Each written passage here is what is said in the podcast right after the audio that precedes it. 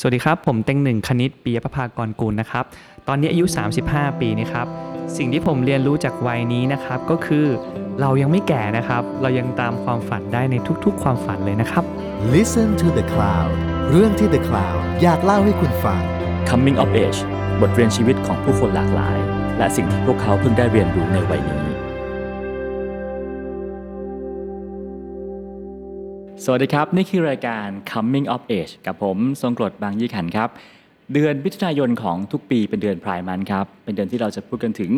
ความเท่าเทียมกันทางเพศในทุกรูปแบบนะครับ รายการของเราในเดือนนี้ก็เลยชวนแขกรับเชิญพิเศษ 4 ท่าน ที่เกี่ยวข้องกับเรื่องนี้มาพูดคุยกันครับ รายการของเราก็ดำเนินมาถึงตอนที่ 3 แล้วนะครับ แขกรับเชิญของเราท่านนี้เป็นคนที่เรียกว่าเกี่ยวข้องกับเดอะคลาวสุดๆ เพราะว่าเขาเคยเป็นเจ้าของคอลัมน์ To Be Continued The Cloud ที่เริ่มต้นตั้งแต่ The Cloud เปิดเว็บวันแรกเมื่อ 5 ปีก่อนเลยนะฮะ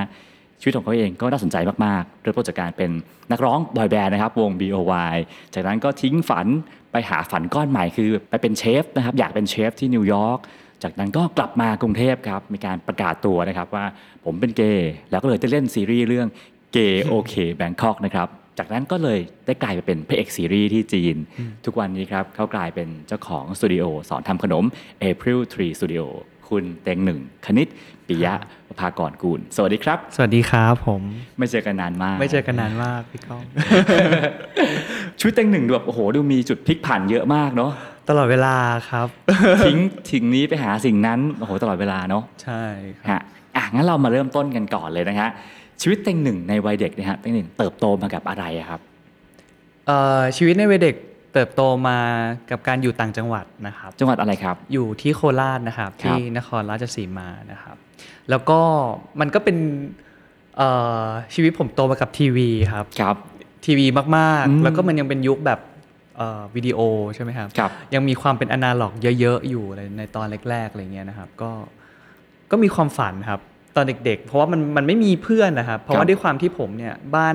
ที่บ้านเนี่ยอยู่กันเป็นครอบครัวใหญ่ ครับ ซึ่งคุณตาคุณยายก็จะแบบมีที่ใหญ่ๆ กว้างๆ แล้วก็เหมือนแบ่งให้ลูกลูกหลานๆ อยู่ในบริเวณเดียวกัน ครับ ซึ่งมันดันไปอยู่ที่ชานเมือง โอ้เป็นโคราชที่เป็นชายเมืองของโคราชอีก ใช่ ครั ใช่ บ แต่ว่ายังอยู่ในอำเภอเมืองแต่แบบโอ้โห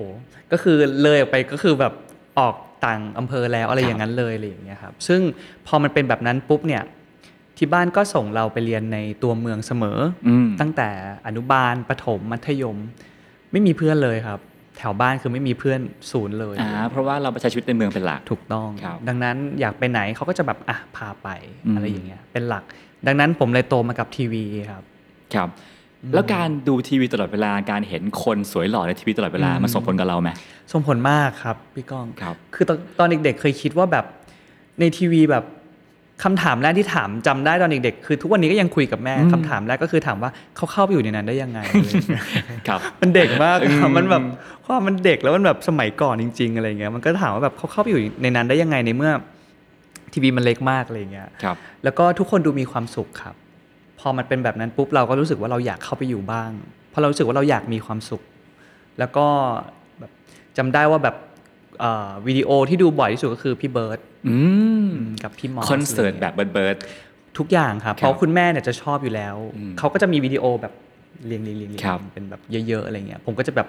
มีหน้าที่ก็คือหยิบมาหมุนดูครับ ครับ ดูไปเรื่อยๆ แล้วมีร้อง เยๆ ตามเต้นตามไหมฮะ ทุกอย่างครับ พี่เบิร์ดคือทุกอย่างตอนนั้ คน รับ นะครับ แล้วก็ดูจนจนแบบเริ่มรู้สึกว่าตัวเองอยากโชว์แล้วครับ อื ม ก็เริ่มแบบทำกิจกรรมมาตั้งแต่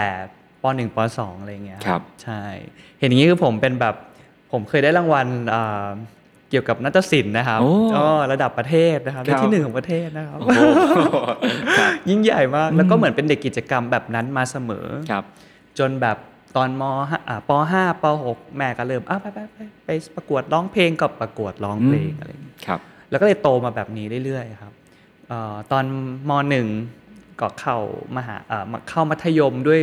ด้วยความสามารถพิเศษ อืม ทุกคนก็เป็นที่รู้กันว่าเมื่อไหร่ก็ตามที่มีงานโรงเรียน จะต้องทำนู่นทำนี่ก็จะหยิบเต็งหนึ่งขึ้นมา ครับ อะไอย่างเงี้ยครับ แล้วก็เลยน่าจะมาถึงจุดเปลี่ยนแรกในชีวิตเนาะคือ ครับ การเข้าประกวดดัชชี่บอยป่ะ ใช่ครับ จริงๆ ผมก่อนที่จะประกวดดัชชี่เนี่ยก็คือประกวดมาเยอะมาก อื ค ม รับ ด้วยความที่ ชอบ แล้วก็รู้สึกว่าเราเราไม่มีที่แสดงความสามารถสมัยก่อนแบบโซเชียลมันยังไม่ได้แบบยิ่งใหญ่ขนาดนี้อะไรเงี้ยดังนั้นการประกวดมันคือเวทีที่เราจะได้แบบขึ้นไปโชว์ความสามารถตัวเองอะไรเงี้ยน่าจะอยู่ประมาณ 30 เวทีอะไรเงี้ย โอ้โห เป็นเวทีเอ่อโคราชหรือทั่วประเทศเลยฮะ ทั่วประเทศครับ แต่คือตอนแรกมันก็จะเริ่มจากการในประกวดในจังหวัดเนี่ยแหละ ครับ แล้วก็สุดท้ายก็จะเริ่มแบบเฮ้ยเขาเริ่มไม่ให้ประกวดแล้วนะ เพราะว่าปีที่แล้วเราชนะไปอะไรอย่างเงี้ยก็จะแบบว่าต้องเริ่มแบบไปประกวดตามต่างจังหวัดบ้าง เวลาเขามีงานอะไรเงี้ยแล้วสมัยก่อนมันเยอะมากนะครับแบบอ่าทุกคลินิกผิวจะมีการประกวดหนุ่มน้อยหน้าใสอะไรอย่างเงี้ย ครับผมก็จะเป็นหนึ่งในนั้นที่จะแบบว่า ฉันต้องไปโชว์เธออะไรอย่างเงี้ยครับ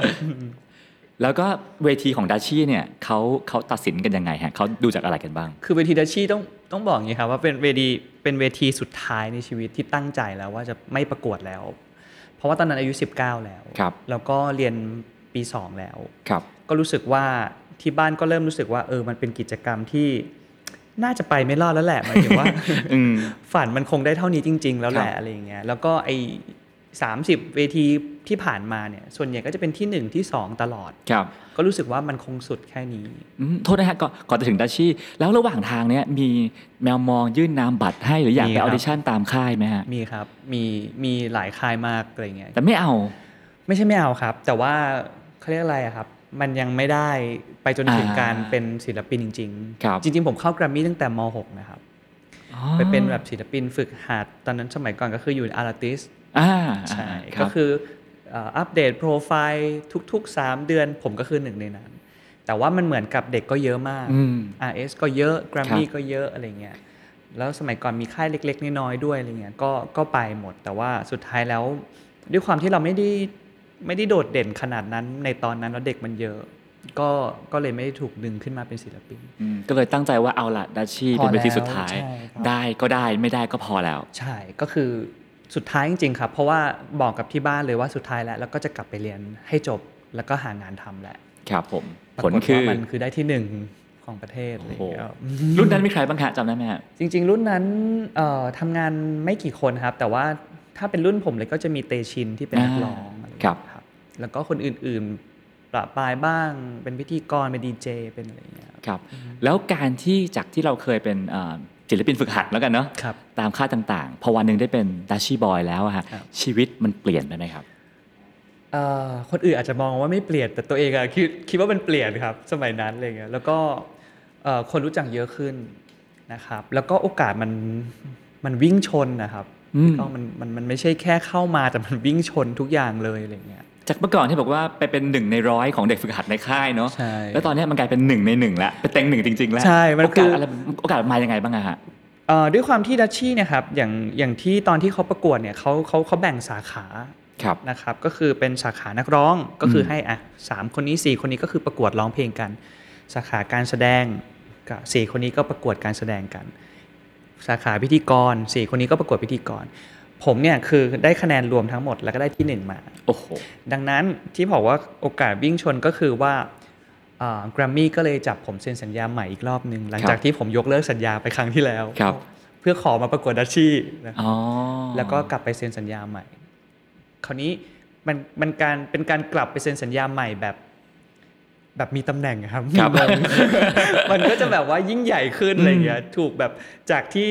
98 จากร้อยก็จะกลายมาเป็นที่หนึ่งที่ถูกหยิบขึ้นมาเลยอะไรอย่าง ครั เงี้ยบแล้วก็ตอนนั้นก็คือเออช่องเจ็ด อืม ก็จับเซ็นสัญญาเลย อืม เช่นเดียวกัน รวมถึงงานเล็กๆน้อยๆทางพิธีกรอะไรก็มีเข้ามาเรื่อยๆอะไรเงี้ยทุกอย่างมันถูกเอ่อกระแทกเข้ามาด้วยโอกาสเต็มไปหมดตอนแรก ๆ อะไรอย่างเงี้ยครับ แล้วเด็ก 19 ที่วันหนึ่งก็มีทั้งละครเล่นเพลงก็มีงานพิธีกรก็มี มีครับ โอ้โหชีวิตเด็ก 19 ในวัยนั้นเป็นยังไงอะ ก็โลกสดใสครับ พี่เบิร์ด ได้ทำ ความฝันผมเป็นจริงแล้วอะไรอย่างเงี้ยทุกอย่างแบบผมได้อยู่ในทีวีแล้วครับอะไรอย่างเงี้ยเออก็ก็ก็สมใจนึกที่ตัวเองเคยคิดว่าโอ้มันมันเป็นแบบนั้นจริง ๆ อะไรอย่างเงี้ยครับ อะไรคือความหอมหวานที่สุดของชื่อเสียงที่ได้มาตอนนั้นฮะ เออได้ออกอัลบั้มครับ อืม แล้วมันได้ทำจริง ๆ เราเราคือผมเนี่ยเป็นเด็กแบบเด็กช่างฝันมากนะครับ ครับ แล้วก็รู้สึกว่าตัวเองเป็นคนชอบอ่านหนังสือ อ่านหนังสือนิตยสาร อ่านหนังสือ อะไรใด ๆ เยอะ ๆ อะไรเงี้ยแล้วเราจะรู้สึกว่าเราอะเห็น process ของการที่จะไปเป็นศิลปินมาตลอด แล้ววันนี้เราได้ทำจริงๆอะครับมันเหมือนมันแบบมันความฝันที่เป็นจริงจริง ๆ อะไรอย่างเงี้ยครับโอ้เราเคยอ่านว่าเนี่ยเอ่อมีแมวมองนะโอเคเราตัดไป แต่เราก็ได้แบบเข้าไปเป็นศิลปินจริง ๆเขาต้องเอ่อฝึกร้องเพลงนะ แล้วตอนกลางวันก็ไปเรียนเฮ้ยเราได้ทำอะไรอย่างเงี้ยมันคือความแบบ นี่แหละคือสิ่งที่ฉันใฝ่ฝันอะไรอย่างเงี้ย บางคนจะบ่นว่าชีวิตวัยรุ่นหายไปเพราะว่าต้องทำงานเยอะ บางคนบอกว่าเพื่อนหาย อืม บางคนบ่นบอกว่าโหเครียดต้องรับความกดดันต่างๆ มากมายเต็งหนึ่งมีอะไรที่รู้สึกว่าไม่โอเคกับ หรือไม่ไม่ค่อยชอบกับชีวิตประการบันเทิงบ้าง เอ่อถ้าไม่ชอบจริง ๆ คือพอเข้ามาแล้ว เราชอบทำงานครับ แต่ ครับ เราไม่ได้ชอบมีชีวิตหลังจากนั้นนะครับ อืม คือมันเลือกไม่ได้ คือ after life สำหลังจากการทำงานมันคือ ยังเป็นที่สนใจอยู่ ครับ เราเคยคิดว่าการอยู่ในทีวีอ่ะมันจบแค่ตรงนั้น พอกลับมาปุ๊บ เราก็แบบสามารถใส่แบบเสื้อขาดกางเกงขาสั้นเดินไปซื้อข้าวแกงหน้าปากซอยได้ อืม แต่ในสมัยนั้นมันทำไม่ได้ครับ ทุกคนสนใจเรามากขึ้น พูดถึงเรามากขึ้น ครับ มีกระทู้ต่างๆ เริ่มจับผิดจับถูกเรามากขึ้น ซึ่งในความเป็นจริงตอนนั้น เรารู้สึกว่าเอ้ามันไม่เห็นเหมือนกับที่เราคิดเลยอะไรอย่างเงี้ย อืม ไอความหอมหวานนั้นอ่ะ มันเป็นสิ่งที่ถูกสร้างขึ้นมานี่นาอะไรอย่างเงี้ยเสื้อผ้าแบบนั้นศิลปินไม่ได้ใส่จริง ๆ นี่นา แต่มันถูกใส่ในงานนั้นๆ เพื่อถ่ายออกไปอะไรอย่างเงี้ยครับ มันก็ มันก็เป็นความช็อกสำหรับผมเยอะๆใหญ่ ๆ คนครั้งหนึ่งเหมือนกันตอนนั้นอะไรอย่างเงี้ย อืมครับ ใช้ชีวิตในวงการบันเทิงอยู่นานแค่ไหนครับ อ่าเป็นนักร้อง 3 ปีเต็มๆนะครับ รวมเป็นศิลปินฝึกหัดนะครับ แล้วก็หลังจากนั้นก็ยังเล่นละครมา จริง ๆ ก็ยังอยู่มาเรื่อยๆ จนจนอายุ 28นะครับ โอ้โหนานมากเหมือน ก็ กันเนาะ ประมาณ 8 8 9 ปีครับ ครับผม ซึ่งคนที่อยู่ในวงการบันเทิงเขาก็รู้สึกว่าเออ มันก็เป็นงานที่สบายดีเนาะ ถ้ารักษา ใช่ สถานะเอาไว้ได้ มันก็ ใช่ใช่ เป็นที่ทางที่ดีนะฮะ อะไรทำให้ไม่อยากอยู่ต่อแล้วอะครับ มันก็คงเป็นเรื่องนั้นแหละครับ ก็คงเป็นเรื่องความรู้สึกหลังจากการทำงานนะครับ มันมันมันไม่มีอิสระ ครับ แล้วตอนนั้นก็รู้สึกว่าตัวเองเอ่อ handle มันไม่ได้จริง ๆ อะไรอย่างเงี้ยครับ รู้สึกว่าตัวเองไม่ไม่ชอบการที่ถูกใครนินทาลงหนังสือหรืออะไร สมัยก่อนมันมีความเป็นปาปาลซี่ยัง อืม ยังอยู่ใช่ไหมฮะ ก็ เขาดินทาว่าอะไรฮะ ก็ทุกอย่างอะครับ ถูกจับผิด ถูกขุดคุย ทั้งนั้นที่จริงๆ แล้วตอนที่เราทำอ่ะ ผม ผมก็ยังยืนยันว่า เออ เรา เราไม่เคยทำอะไรไม่ดี อืม เพราะเราเป็นเด็กมากแล้วเราใสมากจริงๆ แต่ตอนที่เราทำมันก็คงถูกกลับมาถูกพูดถึงอย่างสนุกปากในในในปัจจุบันต่อให้มันจะเป็นเรื่องเล็ก ๆ แต่มันก็ถูกพูดถึงอย่างสนุกปากอะไรเงี้ย เราไม่ชอบ ผมก็ยอมรับว่าผม ผมแฮนด์ลมันไม่ได้จริงๆอะไรเลย ไม่ชินสักที ไม่ชินสักทีครับ ไม่ชอบสักทีแล้วเป็นคนแบบแล้วเป็นคนโลกส่วนตัวสูงด้วย อืม ก็ยิ่งไปใหญ่รู้สึกว่าแบบทำไมเอ่อการที่ฉันมาดูหนังคนเดียวแล้วคนรู้มันต้องแบบถูกมอง แล้วก็นินซุบซิบอะไรอย่างเงี้ยเราก็จะแบบ ฉันมาดูหนัง ดูหนังก็ไม่ได้คุยกับใครอะไรอย่างเงี้ยผมก็จะเป็นคนแบบนั้นอะไรอย่างเงี้ย อืมก็เลยแบบประจวบกับเอ่อค้นพบหนึ่งอย่างในชีวิตครับ ครับ ว่าศิลปินคือสินค้าหนึ่งชิ้นนะครับ อืม เราเลยรู้สึกว่าเอ่อเราไม่อยากเป็นสินค้าที่ถูกเลือก ครับ บนเชลฟ์ที่อาจจะตอนแรกๆบนอาจจะอยู่บนแผงบนหน่อย ครับ อะไรอย่างเงี้ยพอหมดโปรโมชั่นมันก็จะถูกค่อย ๆ ลดลงมา จนอาจจะไปอยู่ด้านหลังของเชลฟ์ล่างสุดอะไรอย่างเงี้ยเรารู้สึกแบบนั้นอะไรอย่างเงี้ยในตอนนั้น อาจจะด้วยความที่ตอนที่อยู่ในในการเป็นศิลปินจริง ๆ การเป็นเอ่อนักร้องนักแสดงจริง ๆ เนี่ยมัน บางทีเราเราอยู่กับฝ่ายขายนั่งคุยกันหรืออะไรเขาก็จะคุยกับลูกค้าแบบเออเต็งหนึ่งตัวเตี้ยนะ หรือเอิ่มช่วงนี้น้องอ้วนนะ อืม หรือเออแบบผมน้องเหมือนใส่วิกอะไรอย่าง เงี้ยตอนนั้นอะนะครับ ผมแบบยาวมาก ผมรู้สึกว่า เออเหมือนเราเลือกผักเลยอะ แล้วเหมือนเวลาเราไปซูเปอร์มาร์เก็ตแล้วเราแบบอืมผักชิ้นนี้มันเออมันมีหนอนเจาะนะ อะไรอย่างเงี้ย อืม ทั้งนั้นจริงๆ แล้วมันแบบทุกทุกอย่างมันมันมีค่าในตัวมันแต่ ครับ แต่เราถูกตัดสินจากเอ่อภายนอกโดยที่เรารู้สึกว่า นี่เราอยากเดินไปจับมือเขาพี่รู้ไหมว่าผมเรียนร้องเพลงตั้งแต่อายุ14 เลยนะ อะไรอย่างเงี้ยก่อนที่ผมจะได้มาเป็นแบบเพลงเพลงนี้หรืออะไรเงี้ย แต่เขาไม่มองอะไรเงี้ย ผมก็เข้าใจนะครับ มันคือเรื่องของธุรกิจ แต่ว่าสุดท้ายแล้วเราก็รู้สึกว่า ไม่เอาละ อยากทำให้ตัวเองมีค่าด้วยตัวเราเองอะไรอย่างเงี้ย ก็เลยออกจากวงการบันเทิง ถูกต้อง พร้อมกับข่าวตามหลังกลับมาว่าเต็งหนึ่งตกอับเต็งหนึ่ง ถูกต้อง หมดหนทางไปในวงการบันเทิงเลยออกดีกว่า ใช่ ได้ฟังแล้วเป็นไงบ้าง ก็เสียใจนะครับ แต่ตอนนั้นน่ะคือผมแบบผมเป็นเด็กเด็ดขาดมากอะตอนนั้นแบบเด็กวัยรุ่นที่แบบเด็กขาดมากคือคำว่าออกจากวงการคือออกจริง ๆครับ คือออกเลยคือไม่อ่านไม่ดูตัดทุกอย่างที่เคยเป็นศิลปินอะ ครับ ออกหมดเลยอะครับ อืม จากแบบเอ่อสมมติอย่าง IG เคย อืม อัพแบบ คืนนี้นอนหลับฝันดีนะครับอะไรอย่าง อ่ะ เงี้ย ดารามากใช่ไหม ดารามากทำอะไรกันอยู่ กินข้าวหรือยัง อะไรอย่างเงี้ยนะครับ ผมไม่ทำอีกเลย เหมือนลาออกจากวงการเลยเนาะ ลาออกจริง ๆ ครับพี่ก้อง ม แต่ผมอยากจะบอกว่าระหว่างที่ผมตัดสินใจทุกอย่างอะละครติดต่อมาตลอดนะครับ ครับ ยังมีงานเสมอออกรายการไหมละครเรื่องนี้สนใจไหมลองอ่านบทก่อน แต่ว่าไม่เอาแล้วจริงๆนะครับ อืม คำว่าออกจากวงการของผมคือ ไม่จับอีกเลย ไม่เอาเลยอะไรอย่างเงี้ยครับ นั่นคือในวัย 28อะเนาะ ยี่สิบแปด ที่กำลังเลือดลมสูบฉีด เลือดลม ไม่ไหวว่ากูไม่เอาแล้ว ไม่เอาแล้วมัน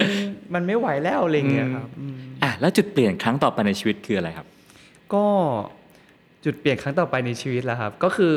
เป็นเชฟนี่แหละครับ อืม พอหลังจากที่แบบว่าประกาศกับตัวเอง ไม่รู้ว่าใครรู้กับเราหรือเปล่า แต่เรารู้ว่า no ฉันไม่ใช่ดาราอีกต่อไปอะไรเงี้ย มีการแถลงอย่างจริงจังอะไรอย่างงี้ไหม ไม่มีครับไม่มี ก็แค่เงียบๆไป ก็แค่เงียบๆไป คนก็อาจจะด้วยผมรู้สึกว่าด้วยโซเชียลมีเดียมันทำให้คนยังรู้สึกว่าเรายังหมุนตลอดเวลา คน ครับ ยังเห็นหน้าเราได้เสมอ แล้วก็ IG ก็ยังอัปเดตอยู่บ้างอะไรอย่างเงี้ยแต่ว่าผมจะเริ่มเปลี่ยนแล้วครับ เริ่มเปลี่ยนเป็นการถ่ายรูปขนม รูปคาเฟ่ตอนสมัยแบบใหม่ ๆ ยังไม่มีคาเฟ่ฮอปปี้อย่าง ครับ ทุกวันนี้อะไรอย่างเงี้ยครับก็ก็ก็ก็เริ่มทำแล้วก็โผล่อีกทีก็คือเป็นการเรียนไปเป็นเรียนเชฟจริงจัง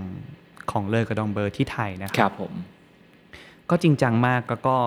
อยู่กับตรงนั้น ความสุขของการเรียนร้องเพลงกับการเรียนทำขนมมันต่างกันยังไงฮะ ไม่ต่างเลยครับ ชอบ อืม ยังยังมันมันคือความเติมเต็มที่ทำให้ผมมีความสุข ผมรู้สึกว่าทุกอย่างมันคือศิลปะในความรู้สึกผมนะ อืม มันอาจจะไม่ใช่การวาดรูปอะไรอย่าง ครั เงี้ย บ แต่ศิลปะบนอาหารกับศิลปะในการร้องเต้นอะไรเงี้ยมันมันคงเป็นสิ่งที่แบบฟูลฟิลผมเสมอ ตั้งแต่เด็กๆ จนถึงตอนโตขึ้นมาอะไรอย่างเงี้ยครับ อย่างพี่เป็นคนนอกมองนะฮะ อย่างการเป็นนักร้องเนี่ยเหมือนมันมีสายตาคนจับจ้อง เรา อืม เป็นพระเอกมีไฟลงเนาะ ใช่ แต่การเป็นเชฟเนี่ยเราอยู่เบื้องหลัง อืม คนแค่เห็นแค่ผลงานเราแต่ไม่เห็นตัวเราเลย อืม ซึ่งเต็งหนึ่งก็เป็นคนที่เล็กนะ ชอบแสงไฟมาก่อนมาก ใช่ครับ ๆ แล้วพอเป็นเชฟเนี่ยเหมือนกับหักดิบเลยนะคือแบบไม่เห็นตัวฉันเลย อืม ความสุขมันยังเหมือนกันอยู่เหรอฮะ เอ่อแรกๆก็ยังยังปรับบาลานซ์ไม่ได้นะครับ แต่ว่าก็มีความสุขมาก อืม คือผมรู้สึกว่าตอนนั้นที่รู้สึกดีที่สุดอะครับ คือเออผมเปลี่ยนจากความสามารถที่ว่าอ่ะร้องเต้นแล้วคนมาจับเราจับ ครับ จ้องเราอย่างเงี้ยกลายเป็นว่าถ้าเราทำขนมสวยอะเขาก็จะไปมองขนมแล้วเขาก็ชมกลับมาที่คนทำอีกทีหนึ่ง มันเริ่มพิสูจน์ได้แล้วว่าจริง ๆ แล้วอ่ะต่อให้ไม่เห็นว่าใครทำยืนอยู่อ่ะ แต่ถ้าขนมมันสวยมันก็ต้องมีคนสนใจบ้างอะไรอย่างเงี้ยครับ อืมครับผม อ่ะ งั้นจุดเปลี่ยนครั้งถัดไป หลังจากเข้าสู่วงการขนมละ วงการขนม ต่อไปคืออะไร ก็ระหว่างเรียนก็ลมลุกคลุกคลานนิดหน่อยอะไรเงี้ยนะครับเพราะว่าละค่าใช้จ่ายมันค่อนข้างสูงมากอะไรเงี้ยแต่ว่าก็โอเคก็ผ่านมาได้จนจนเรียนจบประมาณปีครึ่งนะครับก็ใกล้จะ 30 ครับ ครับตอนนั้นก็รู้สึกว่าเฮ้ยไฟแรง อืม ฉันจะมาถือความสามารถพิเศษนี้ไว้ที่ในบ้านหรือที่ไทยได้อย่างไรอะไรอย่างเงี้ย อ่ะว่ากันตามตรงเก่งไหม ไม่เก่งครับ แต่ว่าถ่ายรูปเก่งครับ พรีเซนต์เก่งอะไรอย่างเลยเอ่อขนมอาจจะเหมือนกับเพื่อน อ่าฮะ แต่ผมสามารถเล่าให้ไม่เหมือนเพื่อนได้ อันนี้คือความสามารถพิเศษของ ผม โอเค คิดว่าอ่ะเมืองไทยมันเล็กไปแล้ว เมืองไทยมันเล็กเกินไป โอเค สำหรับเรานะครับเอ่อแล้วก็รู้สึกว่ามันต้องไปไกลกว่านี้ อืม เอ่อคุยกับเพื่อน ครับ ใน Facebook ว่าแบบไปที่ไหนดี อืม อยากจะไปประลองฝีมือ ให้โลกใบนี้ รู้ ก็เลยเลือกครับ ครับ ก็เลือกระหว่างจะไปเมลเบิร์นหรือว่าจะไปนิวยอร์ก ครับ เพื่อนก็บอกเมลเบิร์นมันอาจจะไม่ตอบโจทย์เธอ อืม มันเล็กเกินไปสำหรับเธอ ไปนิวยอร์กเต็งหนึ่ง อืม ผมก็ ฉันไม่เคยไปอเมริกามาก่อน ไป ตัดสินใจไปครับ ไปทำอะไรฮะ ไปฝึกงานครับ อ่า ก็ให้โรงเรียนออกใบรับรองให้ ครับ แล้วก็เริ่มยื่นฝึกงาน แต่มันดูยิ่งใหญ่ใช่ไหมครับ แต่จ ริงๆ มันไม่ได้ยิ่งใหญ่ครับ มันก็คือเด็กคนหนึ่งที่ถูกแบบเอ่อไปเป็นเด็กแบบว่าผู้ช่วยเชฟ ผู้ ครับ ช่วยของซูเชฟอีกทีนึงหรืออะไรอย่างเงี้ยครับ แล้วก็แบบไปหยิบจับอยู่ในครัวของของฝรั่งอะไรอย่าง อื เงี้ยครับ มแล้วได้เห็นอะไรที่ไม่เคยรู้มาก่อนบ้างฮะ ก็เยอะแยะเลยครับ ได้เห็นบ้านเมือง ได้เห็นการใช้ชีวิตแบบฝรั่งจริงๆอะไรอย่างเงี้ยนะครับ ก็สนุกดีครับ ได้ได้ได้แบบค่อยๆ เปิดโลกตัวเองกว้างขึ้นกว้างขึ้นเรื่อยๆอะไรอย่างเงี้ยครับอืม ครับผม แล้วแล้วตอนที่ไปเอ่อฝึกงาน รู้สึกว่า เฮ้ย ฉันเข้าใกล้ความฝันของฉันขึ้นไหม อ๋อตอนนั้นมีความหวังทุกวันนะครับ ว่าจะได้ขยับขึ้นมาอยู่แถวหน้า ใช่ อ่ามี มีความหวังทุกวัน ถึงแม้ว่าวันนั้นอาจจะเอ่อเป็นเวรไปล้างห้องน้ำให้แขกก็ตาม แต่ว่าก็ยังมีความหวังว่าเดี๋ยวจะต้องขึ้นมาเป็นแบบเชฟคนหนึ่งที่ถูกพูดถึงในความสามารถอะไรอย่างเงี้ยนะครับ แล้วได้ขึ้นไหมครับ ไม่ได้ขึ้นครับ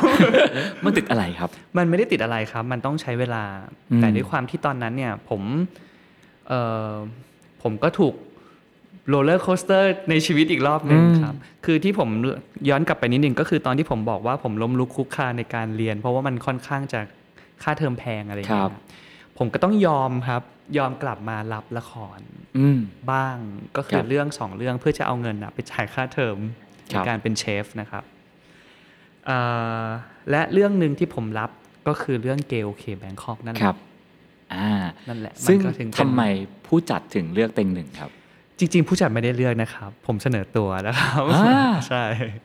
เพราะอะไรครับ เพราะว่าเอ่อจริง ๆ พี่ๆอ่ะเป็นพี่ๆทีมงานทุกคนอ่ะเป็นพี่ๆทีมงานที่แกรมมี่ค ครั รับบ แล้วก็ทำซีรีส์ของแกรมมี่อยู่แล้ว แล้วผมก็รู้สึกว่าตอนนั้นผมเอ่อผมยอมรับกับตัวเอง ครอบครัวรู้อยู่แล้วว่าเราเป็นเกย์ ครับ แต่ว่าเอ่อไม่เคยถูกพูดถึงในที่สาธารณะครับ อืม จนถึงพี่เขาประกาศหาเอ่อนักแสดง ความตั้งใจของพี่ๆทีมงานคือเป็นคนทั่วไปเลยครับ ครับ ใครก็ได้เอามาทำโปรเจกต์เก๋ๆขึ้นมาอันหนึง แล้วก็จบไป ครับ ผมก็เลยเห็น แล้วก็เลยส่งข้อความไปบอกเขาว่าพี่ผมอยากเล่น เขาก็แบบตกใจมาก เพราะว่ามันเกินความคาดหวังของเขาไปนิดนึงอะไรเงี้ยแต่ว่าก็สุดท้ายก็มาเป็นผม ก็ได้เล่นไปนะครับ ก็แปลว่า เต็งหนึ่งผู้ไม่เคยเอ่อประกาศอะไรอย่างจริงจังเนอะออกจากวงการก็ไม่ได้ประกาศ ไม่ได้ประกาศ ก็คือประกาศด้วยการว่าเอาล่ะฉันจะเล่นซีรีส์เรื่องนี้ ถูกต้อง อืม ความตั้งใจจริง ๆ ตอนนั้นก็คือไม่ได้คิดว่ามันจะเอ่อเป็นงาน แต่มันความตั้งใจจริง ๆ คือคิดว่ามันคือการประกาศให้คนรู้โดย โดยที่ไม่ต้องมาพูดตั้งโต๊ะคุยกันตรงๆอะไรอย่างเงี้ย ครับทำไมต้องประกาศเลยครับ เออจริง ๆ ต้องต้องบอกว่าที่บ้านนะครับ ครับ ผมกับคุณแม่แล้วก็ที่บ้านเนี่ยเขาค่อนข้างจะเปิดมาก อืม ไม่ได้มีปัญหาใด ๆ กับการที่ลูกมาเป็น LGBT อะไรอย่าง ครั เงี้ยบนะครับ ดังนั้นคนที่พูดมาตลอดว่าอยากให้บอกจริง ๆ คือคุณแม่ อืม ไม่ใช่เรา เพราะเราอะจริง ๆ เราผมคัมเอากับคุณแม่ตั้งแต่อายุ25 นะครับ ดังนั้น ขอ ที่บ้าน ขอทราบฉากตอนได้ไหมฮะวันนี้ตอนยี่สิบห้า ได้ ฉากนั้นเป็นยังไงครับ เอ่อตอนอายุยี่สี่มีแฟนนะครับ มี ครับ แฟน ผม เป็นผู้ชายคนหนึ่งนะครับ แล้วก็คบกันแบบว่าโลกนี้มีเพียงสองเรานะครับ อยู่ด้วยกันเสมอ ครับ เป็นปีนะครับ ก็เขาก็เข้ามาอยู่ในบ้านด้วย ครับ ผมก็ไปอยู่บ้านเขาด้วยอะไรเงี้ยเหมือนพ่อแม่ทั้งสองฝ่ายรู้รู้จักว่านี่คือเพื่อนสนิทของลูกอะไรอย่างเงี้ยนะครับ จนวันหนึ่งก็โกรธกันแล้วก็เลิกกัน ครับ นะครับเอ่อครึ่งหนึ่งชีวิตหายไปครับ อืม เดินเข้าไปในบ้านเหมือนในละครแล้วแม่ก็ยืนอยู่แล้วก็ถามว่ากินอะไรมาห รือยัง ผมบอกว่า ไม่กินแล้วครับ กินไม่ลงแล้วก็ร้องไห้แล้วก็ถามในแม่ก็เลยบอกว่าเล่าให้ฟังซิเกิดอะไรขึ้นอะไรเงี้ยก็บอกว่าเออคนอีกคนหนึ่งที่มาหาบ่อยๆหรือว่ามาอยู่ด้วยอ่ะไม่มาอีกแล้วนะอะไรเงี้ยเขาก็แม่ก็ได้ถามว่าเป็นอะไรทะเลาะอะไรกัน ก็เลยสุดท้ายก็เลยเหมือน ด้วยบรรยากาศตอนนั้นมั้งครับ ก็เลยบอกเขาไปว่าเลิกกันแล้ว อืม ก็เลยเป็นจุดเริ่มต้นของการเล่าให้ฟัง ว่าทั้งหมดที่แม่เจอมาตลอดหนึ่งปีเนี่ย เขาคือแฟนไม่ใช่ อืม เพื่อนสนิท แม่ก็ตอบกลับมาง่าย ๆ ว่า รู้แล้ว รู้ตั้งแต่แรก ๆ แล้ว อืม อะไรอย่างเงี้ยแต่แม่ไม่ไม่ แต่แม่แค่ไม่พูดอะไรอย่างเงี้ยครับ ผมก็อ้าวทำไมไม่บอกกันแต่แรก ใช่ แต่ว่าทุกอย่างมันดูมันดูเรียบง่ายอะครับ ซึ่งจริงๆเดาว่าคุณแม่ก็อาจจะรู้ตั้งนานแล้วด้วยซ้ำ ผมคิดว่าครับ แล้วการที่เราได้เพราะฉะนั้นการที่การที่ได้บอกคุณแม่นะฮะอาจจะไม่ได้สำคัญให้คุณแม่รู้หรือไม่รู้เพราะเขารู้ตั้งนานแล้ว ใช่ แต่กับตัวเองอ่ะมันได้ปลดปล่อยอะไรบ้าง มันสบายใจครับ คราวนี้คำพูดที่เรากักไว้เวลาที่คุยกับแม่กับคุยกับแฟน หรือเออคำพูดที่มันมันจะมีสองสองชุดคำพูดนะครับ มันไม่มีอีกต่อไปอะครับมันใช้คำพูดเดียวกันได้ อืม มันก็เลยเหมือนคุยกับแม่ได้เสมอ ครับ ก็แปลว่าอ่ะคุณแม่รู้คนรอบตัวคงจะรู้อยู่แล้ว โดยหลักการเนาะอาจจะเป็นแค่แฟนๆหรือสาธารณะที่ไม่ได้ไม่ได้ ที่ไม่ได้บอกตรงๆอะไรอย่าง ค เงี้ย รับผมทีนี้ก็เลยเลือกเล่นซีรีส์เรื่องนี้ ถูกต้อง บทมันน่าสนใจยังไงฮะ บทมันน่าสนใจตรงที่ตอนที่อ่านเนี่ยครับก็คือเออผมเล่นเป็นคนที่ชื่อนัท ครับ นะครับนัดเป็น LGBT คนหนึ่งที่เริ่มอายุ 30 แล้วเขาเริ่มรู้สึกว่าชีวิตเขามันสามารถที่จะใช้ชีวิตปกติได้ อืม แล้วก็ไม่จำเป็นจะต้องเป็นเหมือนกับภาพที่คนทุกคนมองอยู่ก็คือการที่แบบว่า การเป็นเกย์จะต้องตลกนิดนึง อืม จะต้องเป็นตัวโจ๊กของแก๊งผู้หญิงหรือ ครับ อะไรแบบนี้ มันไม่จำเป็นอะไรแบบเนี้ยครับ ซึ่งผมชอบตรงนั้น และอีกอย่างหนึ่งคือตัวละครนัดในเรื่องเป็น HIV โอ้โห ใช่ ครับ แล้วก็เป็น HIV ที่ดูแลตัวเองได้ ครับ แล้วก็ยังไม่ต้องแบบว่าเอิ่มพี่พุ่มกับบอกว่าความตั้งใจที่สุดเลยก็คือ ไม่อยากให้คนที่เป็น HIV อ่ะมีภาพของการเป็นแผลผุพอง แล้วก็แบบ ฉันกำลังจะตาย อืม ทุกคนอะไรอย่างเงี้ยครับ เพราะในความเป็นจริงมันไม่ใช่ โลกมันเปลี่ยนไปจนสามารถที่จะดูแลตัวเองได้ อย่างแข็งแรงและอยู่ไปจนถึง 6 70 ได้อะไรอย่างเงี้ยครับ อืมครับ แล้วพอเราประกาศตัวอย่างเป็นทางการกับกับกับซีรีส์เรื่องนี้แล้วนะฮะ ครับ ชีวิตหลังจากนั้นมันเปลี่ยนไปยังไง เอ่อถูกชื่นชมเยอะขึ้นนะครับ ครับ ผมได้มันเป็นความรู้สึกที่พิเศษมากครับ พี่ก้องเพราะว่า ผมได้รับจดหมายไม่ใช่จดหมายสิ ข้อความ อืม นะครับผมได้รับข้อความจากทุกช่องทาง ครับ นะครับ ว่าขอบคุณที่ที่เป็นเหมือนเออตัวอย่างที่ดีมาก ๆสำหรับคนที่เป็น LGBT ที่กำลังอยากจะ come out อยากจะเป็นตัวเอง หรือคนที่เป็น HIV เอ่อข้อความที่ผมรู้สึกประทับใจที่สุดเลยก็คือการที่เขาบอกว่า เขาเคยรู้สึกว่าการที่เขาเป็นแบบเนี้ยมันคือความผิดพลาดครั้งใหญ่ แล้วมันทำให้เขาไม่สามารถลุกขึ้นมา แม้กระทั่งจะกินข้าวหรือดูแลตัวเองได้อะไรเงี้ยครับ ครับ แต่วันหนึ่งที่เขาไม่เห็นว่าเออนัดในเรื่องเนี่ยเขาก็ยังหล่อได้นะ จริง ๆ แล้วเขาก็ยังเอ่อมีเชื้ออยู่กับตัว แต่เขาก็ยังตื่นเช้าขึ้นมาเซ็ตผม ใส่เสื้อเชิ้ตดีๆ ไปทำงานได้อย่างปกติ อืม และกินยาอย่างตรงเวลา ซึ่งผมรู้สึกว่าอ๋อมันมันเติมเต็มความรู้สึกเราจังที่อย่างน้อยๆอ่ะนอกจากการได้ประกาศ ต่อให้ใครไม่รู้ไม่เป็นไรเพราะเราไม่ได้พูดตรง ครับ ๆ แต่ว่ามันคือความอิ่มใจที่รู้สึกว่าอย่างน้อยๆมันทำให้เกิดประโยชน์กับสังคมมากขึ้นมาก ๆ จริง ๆ ในตอนนั้นอะไรอย่างเงี้ยครับ ครับ เหตุการณ์นี้เกิดขึ้นเมื่อประมาณสัก 6-7 ปีก่อนนะเนาะ จริง ๆ คือ 5 ปีครับ 6 ปี หกปีก่อนนะฮะ เกือบเกือบหก คือถ้าถามเด็กๆยะยุคนี้เขาอาจจะบอกว่าโหพี่มันไม่เห็นแปลกทุกวันนี้มันมีดาราที่เป็นคู่จิ้นชายชายกันเยอะมากแล้วก็ใครจะเป็นเกย์หรือเป็นเพศอะไรก็ไม่ได้มีปัญหาอะไร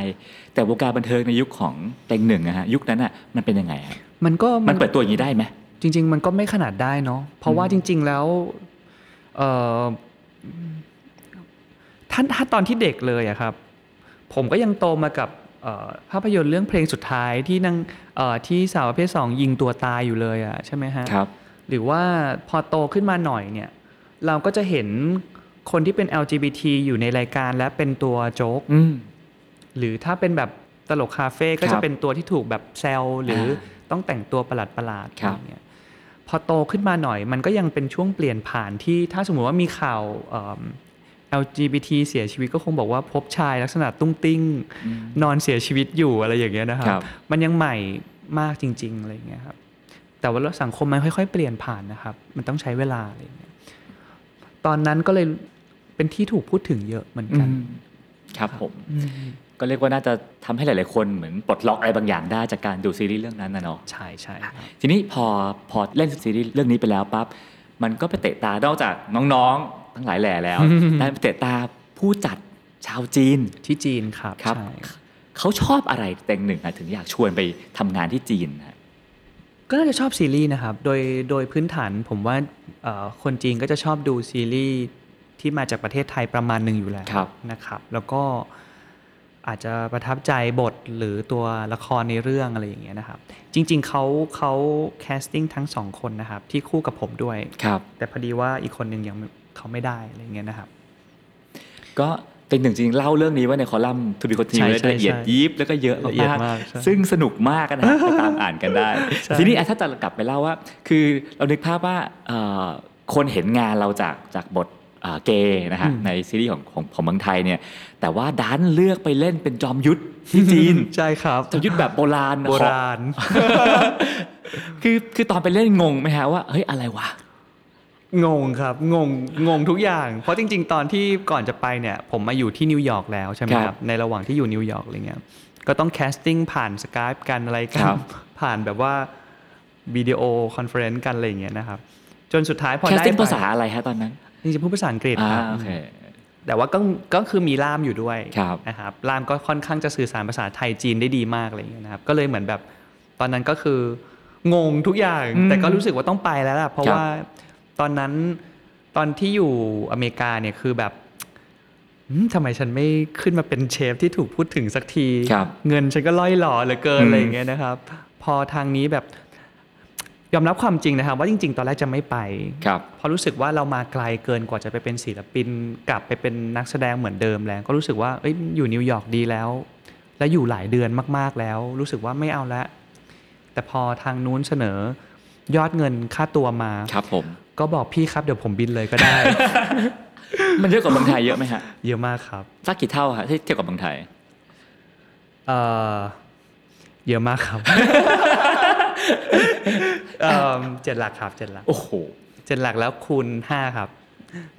คูณเพห้าระว่ค่าหยวน อ๋อโอ้โหมีน่าจะบินเลย เอ่อเมื่อวานผมยังล้างห้องน้ำให้แขกอยู่เลย อะครับ ผมรู้สึกว่าเอ่อพี่ครับ เดี๋ยวพรุ่งนี้ผมบินเลยครับ ก็ถ้าพูดกันตามตรงคือไปเก็บเงินนั่นแหละ ไปเก็บตังค์ อ่าโอเค เพื่อที่ว่าจะได้มาสารฝันการเป็นเชฟต่อ ครับ มันจะต้องได้สิอะไรอย่างเงี้ยครับ ก็เลยรู้สึกว่าฉันจะต้องกลับไปทำที่ฉันอาจจะไม่ได้ชอบมากก็ไม่เป็นไร แต่ว่าโอเค ก็ถือว่าเป็นโอกาสที่ดี 3 เดือนเอง อืม คอนแทคสามเดือนครับ ครับ บรรยากาศในกองถ่ายจีนเนาะ อืม ที่ที่เราเป็นคนไทย ครับ นักแสดงอื่นๆเป็นจีน แล้วพี่ก็ไม่รู้ว่าสุดท้ายซีรีส์เล่นกันภาษาอะไรนะฮะมันถ่ายกันยังไง นะ มันถ่ายอันนี้แบบเล่าให้ฟังนะครับว่าเผื่อใครที่แบบว่าไม่ไม่ไม่ทราบจริง ๆ แล้วเนี่ยซีรีส์ที่จีนส่วนใหญ่จะต้องพากย์เสียง ครับผม เพราะว่าด้วยความที่ประเทศใหญ่มาก คือบ้านเราอาจจะชินกับการที่แบบนักแสดงเนี่ยเรานัดเจอกันแบบนี้ได้ ครับ ใช่ไหมครับที่จีนทำไม่ได้นะครับ เพราะเมืองประเทศมันใหญ่มาก แปลว่านักแสดงเนี่ยหลักๆเขาไม่ได้มาจากเอ่อเซี่ยงไฮ้ ที่เดียวกัน แต่เขามาจากทั่วประเทศเลย มาจากทั่วประเทศ เขาอาจจะไม่รู้จักกันมาก่อน ดังนั้นการแคสติ้งจะผ่านออนไลน์ทั้งหมด ครับ นะครับแล้วพอไปแสดงจริงอ่าสมมุติว่าพี่ก้องเล่นละครกับผม ครับ พี่อะมาจากทางใต้ ครับ พี่ไม่มีทางพูดเหมือนผมที่มาจากปักกิ่งทางเหนืออสำเนียงมันไม่เหมือนกันโดยสิ้นเชิงนะครับ ดังนั้นทุกคนอ่ะพูดอะไรก็ได้ ครับ เดี๋ยวฉันไปพากย์เอง แปลว่าตอนที่ acting ที่แสดงกันเนี่ยพูดแล้วเต้นหนึ่งพูดอะไรฮะ ไทยบ้างอังกฤษบ้างนับหนึ่งถึงสิบบ้างจริงครับอืม อ่า จำบทไม่ได้ก็แบบหนึ่งสองสามสี่ห้าหกเจ็ดแปดเก้าสิบ แต่ acting ให้ได้ แต่ได้ อ่า แต่ข้างในต้องเข้าใจนะครั ครับ บ เพราะเราอ่านบทมา แต่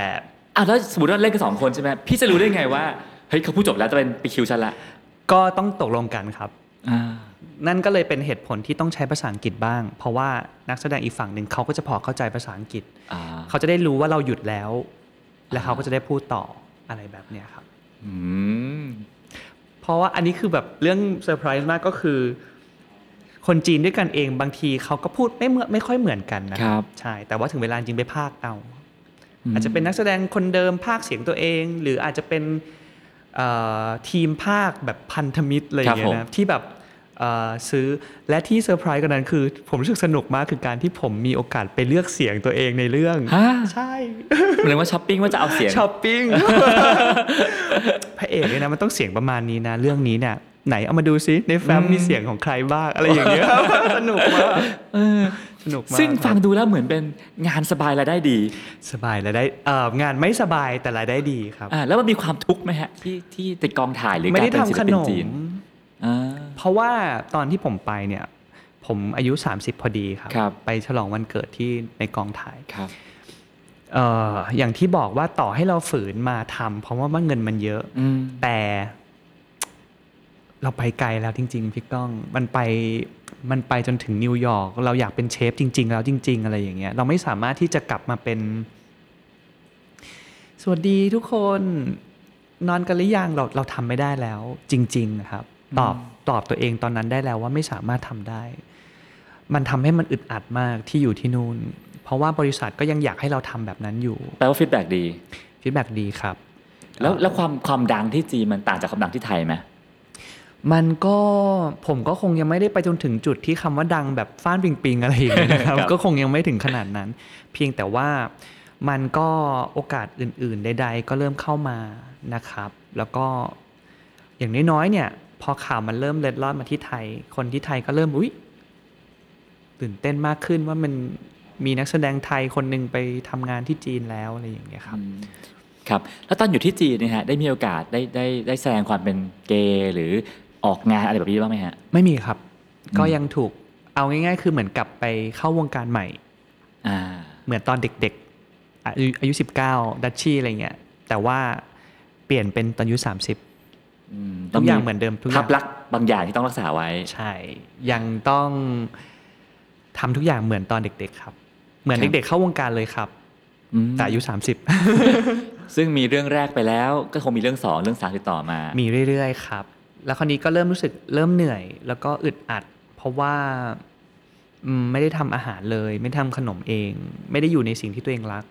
มันไม่มีอุปกรณ์ใด ๆ เอื้อให้เราอะครับ แล้วเราไม่มีห้องไม่มีบ้าน ไม่มีครัวอะไรเงี้ยมันมันเหงาด้วยอะไรเงี้ยคครั รับ บ ผมก็เลยใช้เวลานั้นด้วยการเอาเวลาไปเรียนภาษานะครับ ครับ จะได้ไม่ต้องคิดอะไรเยอะอะไรเงี้ยระหว่างรองานอะนะค ครั รับ อืมก็ไปเรียนก็เข้าเรียนจริงจังจนจนพูดได้อะครับ ครับ แล้วก็สุดท้ายอะไรทำให้ตัดตัดสินใจว่ากลับเมืองไทยดีกว่า อ๋อโควิดครับ อ่า จริง ๆ ก็ยังไม่กลับนะครับ จริง ๆ จริง ๆ ยังเป็นช่วงที่เอ่อต้องบอกว่าตอนท้ายๆที่อยู่ที่จีนเนี่ยครับผมอยู่ประมาณ 3 ปีเนาะ ครับ พี่ก้องแต่ก็ยังไปไปๆกลับกลับๆอาจจะมีมาเจอพี่บ้างตอนช่วงนั้นอะไรอย่างเงี้ย ครับ ก็เป็นช่วงที่ทางนู้นก็เริ่มยื่นข้อเสนอใหม่ ๆ ที่อ่ะโอเคอยู่อยากทำอาหารใช่ไหมแต่ทำเป็นภาษาจีนได้ไหมเริ่มเริ่มแล้วครับ คือเป็นรายการทำอาหารภาษาจีน ใช่ใช่ โอ้ เริ่มเริ่มแล้วครับ แต่ดันว่าแบบครั้งสุดท้ายที่กลับมาแล้วเริ่มมีข่าวเรื่องโควิด ครับ ทางจีนก็เริ่มระงงับทุกอย่างไป แล้วก็เริ่มล้ม ตามกันมา ผมก็ไม่ได้กลับไปอีกเลยครับ อ่านี่ นี่ก็สองปีกว่าแหละสามปีแหละ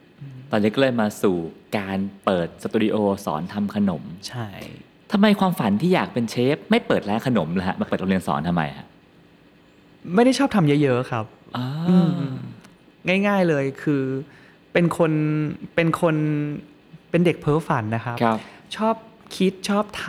ำเจ้าพ่อโปรเจกต์ อืม แต่ถ้าจะให้ทำเหมือนเดิมในตลอดเวลา อย่างเช่น เปิดร้านขนมและขายขนมแบบเดิม 3 ปี 5 ปีผมทำไม่ได้แน่ ๆ แบบไม่ได้ครับ ครับ ก็เลยอยากที่จะทำขนมหลาย ๆ อย่าง อืม ชอบทำชอบคิดไอเดียใหม่ ๆ ชอบตกแต่งใหม่ ๆ แต่ว่าไม่ชอบทำเยอะ ๆ ซ้ำๆมันก็เลยมาชนกับการที่ว่าพอเราทำใหม่ ๆ คนเริ่มรู้สึกอุ้ยสวยจัง อืม สอนหน่อยสิ อืม ผมก็เออ ได้สิ เพราะว่าการเจอคนสำหรับเราไม่ใช่เรื่องยากอยู่แล้ว เพราะเราเคยอยู่ในวงการบันเทิงมาอะไรอย่างเงี้ยครับอินเตอร์เทนคนก็ได้เราทำได้ เราเคยเป็นพิธีกรอะไรเงี้ยมันเลยไปจบที่เป็นการเปิดสตูดิโอสอนทำขนม แล้วสอนใครฮะ สอนคนที่เป็น beginner ที่ไม่เคยทำมาก่อน หรือว่า ได้หมด พอ เล ป็น ยครับ ได้หมดเลย ก็แล้วแต่เมนูยากหน่อยเอ่อก็อาจจะต้องบอกเขาว่าเออมีพื้นฐานนิดนึงดีกว่า อาจจะต้องไปเรียนอันนี้นิดนึงก่อน เพื่อที่เขาจะได้เข้าใจมากขึ้น แล้วพอถึงเวลาที่เขา ทำเป็นแล้วเนี่ยมาเลยมาเจอกันในในเมนูยากๆได้เลยอะไรอย่างเงี้ยครับ ชื่อ April Tree มีความหมายว่าอะไรครับ เอ่อ APT Studio มันมาจากผมเกิด 3 เมษาครับ จริงๆ มันคือ Tree April อ๋อ ใช่แล้วก็ตอนที่ตอนที่เริ่มต้นคิดเนี่ยครับ คือ ชื่อแรกถูกคิดมาเพราะว่าผมขายเอ่อน้ำผึ้งเดือน 5 ครับ อ๋อ ใช่ใช่ก็เลยแบบว่าเออมันก็เลยเหมือนเป็นชื่อที่ล้อกับการเก็บเอ่อจริง ๆ น้ำผึ้งเดือน 5 ต้องเก็บเดือนเมษา ครับผม เพราะว่าเป็นฤดูร้อนตอนท้ายใช่ไหม ค ค รั รับ บ เพราะว่าถ้าหน้าฝนฝนตกลงมาปุ๊บเนี่ยเอ่อน้ำผึ้งจะถูกปนเปื้อนด้วย น้ำฝน น้ำฝน ครับ ดังนั้นเอพิวทีคือน้ำผึ้งที่ดีที่สุด อ๋อ ใช่ตอนนั้นนะครับ แล้วมันก็มันก็ล้อกับ 3 April ที่เป็นวันเกิดด้วยก็เลยเหมือนใช้มันยาวจนถึงทุกวันนี้ครับ คมขาดอ่ะทีนี้ในวัย 35 ปีที่ตอนนี้งานหลักก็เป็นเรื่องเอ่อเรื่องทำสตูดิโอสอนทำขนมอะนะฮะ ใช่ครับ ชีวิตในปีนี้เป็นยังไงบ้างครับ ชีวิตในปีนี้เป็นปีที่ผมรู้สึกว่ามันเริ่มจะกลับมาเปลี่ยนแปลงอีกรอบหนึ่งนะค ครั รับบ พี่ก้องก็หลาย ๆ อย่างเริ่ม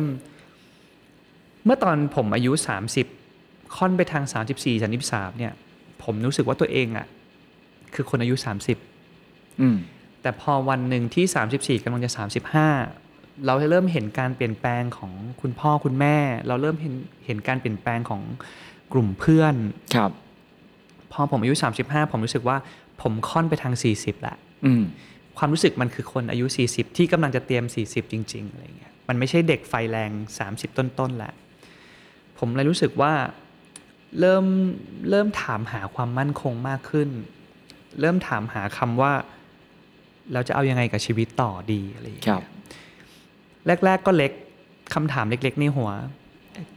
มันเริ่มใหญ่ขึ้นใหญ่ขึ้น จนมันเป็นคำถามที่ถูกถามในทุกๆวันของอายุนี้อะไรอย่างเงี้ยครับ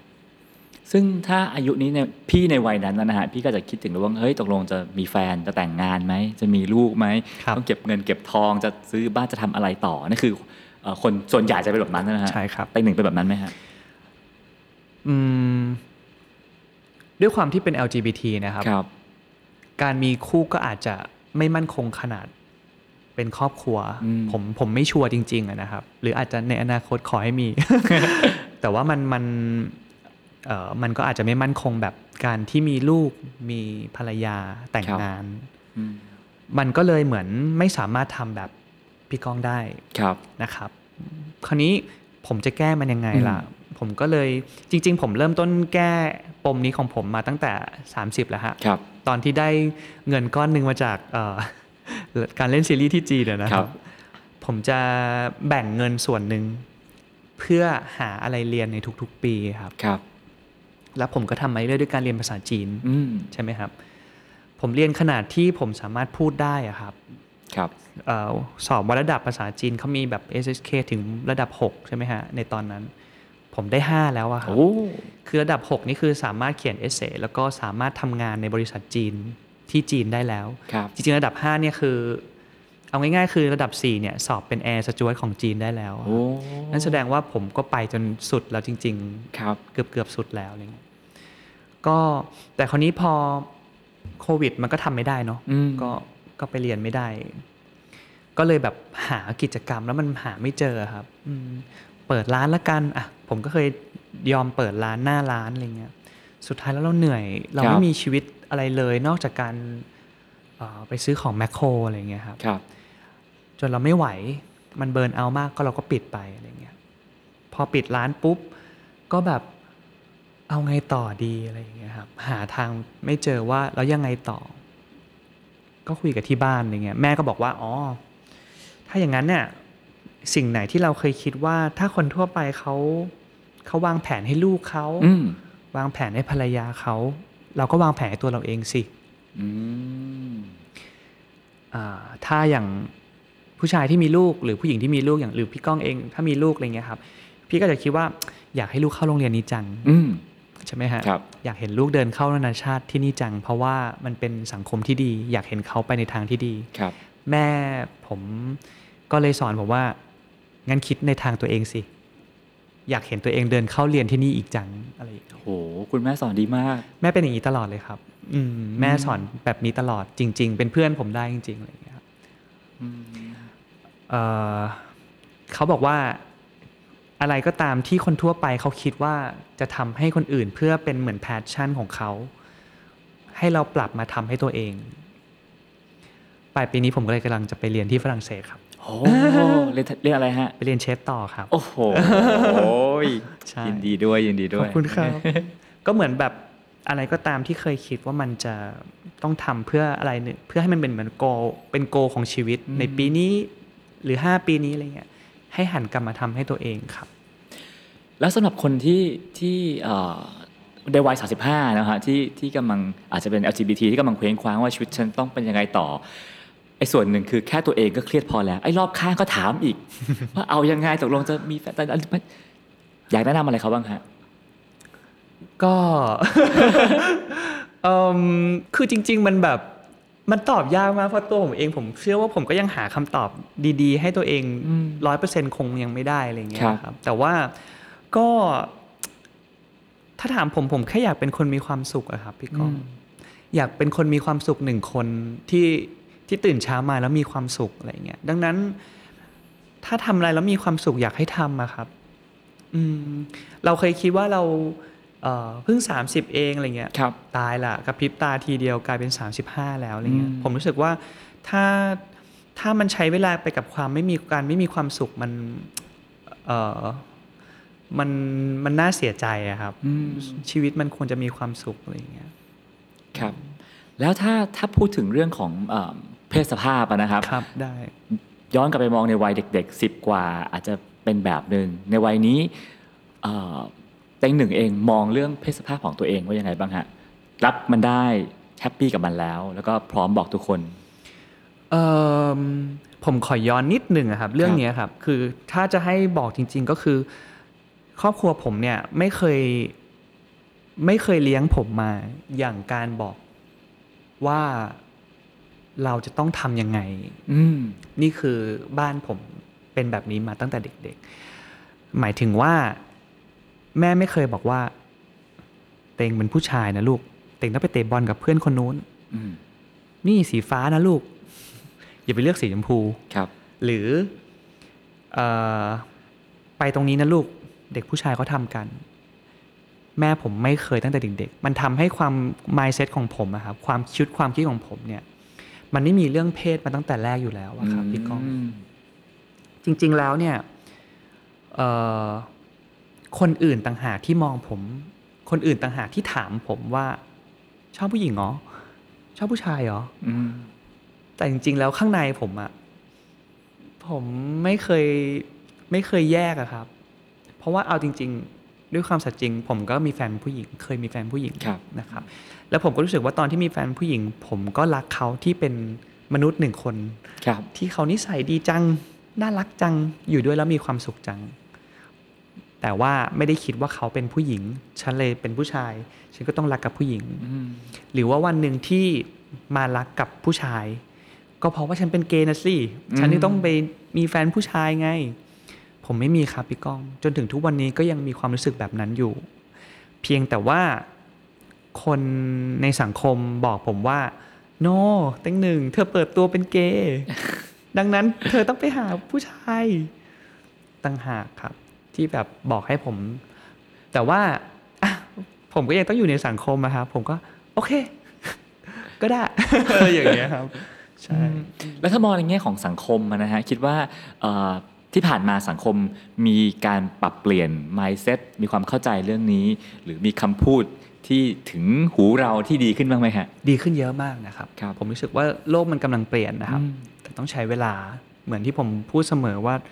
ทุกอย่างมีการเปลี่ยนแปลงครับ แต่ต้องใช้เวลา มันอาจจะไม่ไม่ได้ดีขึ้นร้อยเปอร์เซ็นในในรุ่นของผม แต่ผมเชื่อว่าตอนที่ผมเด็กๆอะ่ะมันหนักกว่านี้ อืมหนักแค่ไหนจำได้ไหมฮะ ก็มันไม่มีตัวอย่างให้ดูเลยอะครับพี่ก้อง ผมเป็นเด็กที่โตมา ผมเชื่อว่าตอนเด็กๆ ผมก็สับสนนะว่าผมเป็นอะไรนะครับ ครับ แล้วก็ผมไม่มีตัวอย่างอะไรให้ดูเลยว่า เราต้องยังไงต่ออะไรอย่างเงี้ยครับแล้วผมจบชายล้วนมา ครับ ดังนั้นเอ่อผมรู้มาตลอดตั้งแต่เด็ก ๆ ว่าว่าผมไม่เคยอยากเป็นผู้หญิง อืม ผมไม่เคยอยากมีหน้าอก ผมไม่เคยอยากเป็นผู้หญิงมีผมยาว แต่ผมอยากเป็นผู้ชาย อืม แต่บางครั้งผมก็ชอบผู้หญิง บางครั้งผมก็ชอบผู้ชายแต่ผมก็สับสนไปมาอะไรเงี้ยด้วยความที่ที่บ้านก็ไม่ได้บังคับอะไร แต่ว่าด้วยด้วยตอนนั้น ก็ถูกเหมารวมอะครับอ่าที่โรงเรียนก็จะถูกว่าไอ้แก๊งนางฟ้าพวกเนี้ย อืม อะไรอย่างเงี้ยไอ้เราก็แบบเฮ้ยไม่ได้อยากเป็นนางฟ้า แต่ว่ามันทำอะไรไม่ได้ครับ ครับ มันไม่มีความเข้าใจ มันไม่มีตัวอย่างให้ดู มันไม่ได้อยากจะเดินมาบอกว่าแบบครูครับ ผมอยากเป็นเหมือนพี่เต็งหนึ่งอะครับ อืม มันไม่มีอะครับพี่ก้อง อืม มันไม่มีเลยจริง ๆ ใครเป็น LGBT ในยุคนั้นก็ก็ต้องไปในทิศทางเดียวกันหมด หรือก็ต้องถูกนำเสนอในทางเซอร์ไพรส์ประหลาด อืม อะไรอย่างเงี้ยครับ ครับ ณ ปัจจุบัน มีตัวอย่างให้เห็นเยอะมาก อืม ว่าการเป็น LGBT มีชีวิตที่ดีได้ และ ครับ ใช้ชีวิตปกติเหมือนทั่วไป อืม ไม่ต้องตลกอะไรอย่างเงี้ยนะครับ ครับ คืออย่างอย่างคนนอกมองเข้ามาก็จะเห็นว่าเออชีวิตมนุษย์คนหนึ่งมันก็มีประเด็นเอ่อมีปัจจัยหลายอย่างที่จะที่จะบ่งบอกว่าชีวิตเราจะเป็นอย่างไร จะมีความสุขมีความทุกข์เนาะ ครับ เรื่องเพศถือว่าเป็นสักกี่เปอร์เซ็นต์ของชีวิตเต็งหนึ่งที่ทำให้ชีวิตเราสุขหรือทุกข์อะฮะ อู๋น้อยมากเลยอะครับ อืม ผมคิดว่ามันเป็นประเด็นลองๆในชีวิตผมเลยครับ ที่จะมามีปัญหาในชีวิตนะครับ ครับ อืมเครียดเรื่องอื่นมากกว่าเยอะครับ อืม เครียดเรื่อง เรื่องอนาคต เรื่องว่าเอาไงต่อดี เรื่องเรื่องเงิน มากกว่าที่จะเครียดเรื่องเรื่องเพศด้วยซ้ อืมครับผม เอาละฮะ มาถึงคำถามสุดท้ายแล้วนะครับ เขาว่ากันว่าอายุ 40 ก็จะเป็นครึ่งชีวิตไปสู่ชีวิตสเตจใหม่เนาะก็อีกอีกไม่อีกห้าปีอะก็นานเหมือนกันอีก 5 ปีถึงถึงจุดนั้น คิดมองตัวเองเอาไว้ว่าชีวิตหลัง 40 จะเป็นเต็งหนึ่งร่างใหม่ ไหมแล้วก็ถ้าเป็นจะเป็นในรูปแบบไหนฮะ ำผมคิดว่าแหละครับโหมันเป็นคำถามที่แบบว่าทุกครั้งที่เวลาไปเดทจะต้องถามคำถามนี้ เหรออ๋อ ใช่ เอ่ออายุ 40 แล้วครับ ผมก็คงจะเป็นคนหนึ่งที่ดูแลตัวเอง ผมอยากเป็นคนเอ่อผมอยากดูดีสมวัยอะครับ ครับ ผมอยาก ผมไม่เคยอยากเด็ก ผม ครับ ไม่อยากกลับไปเป็นเด็กแล้ว อืม แต่ผมอยากที่จะเป็นคนวัยนี้ที่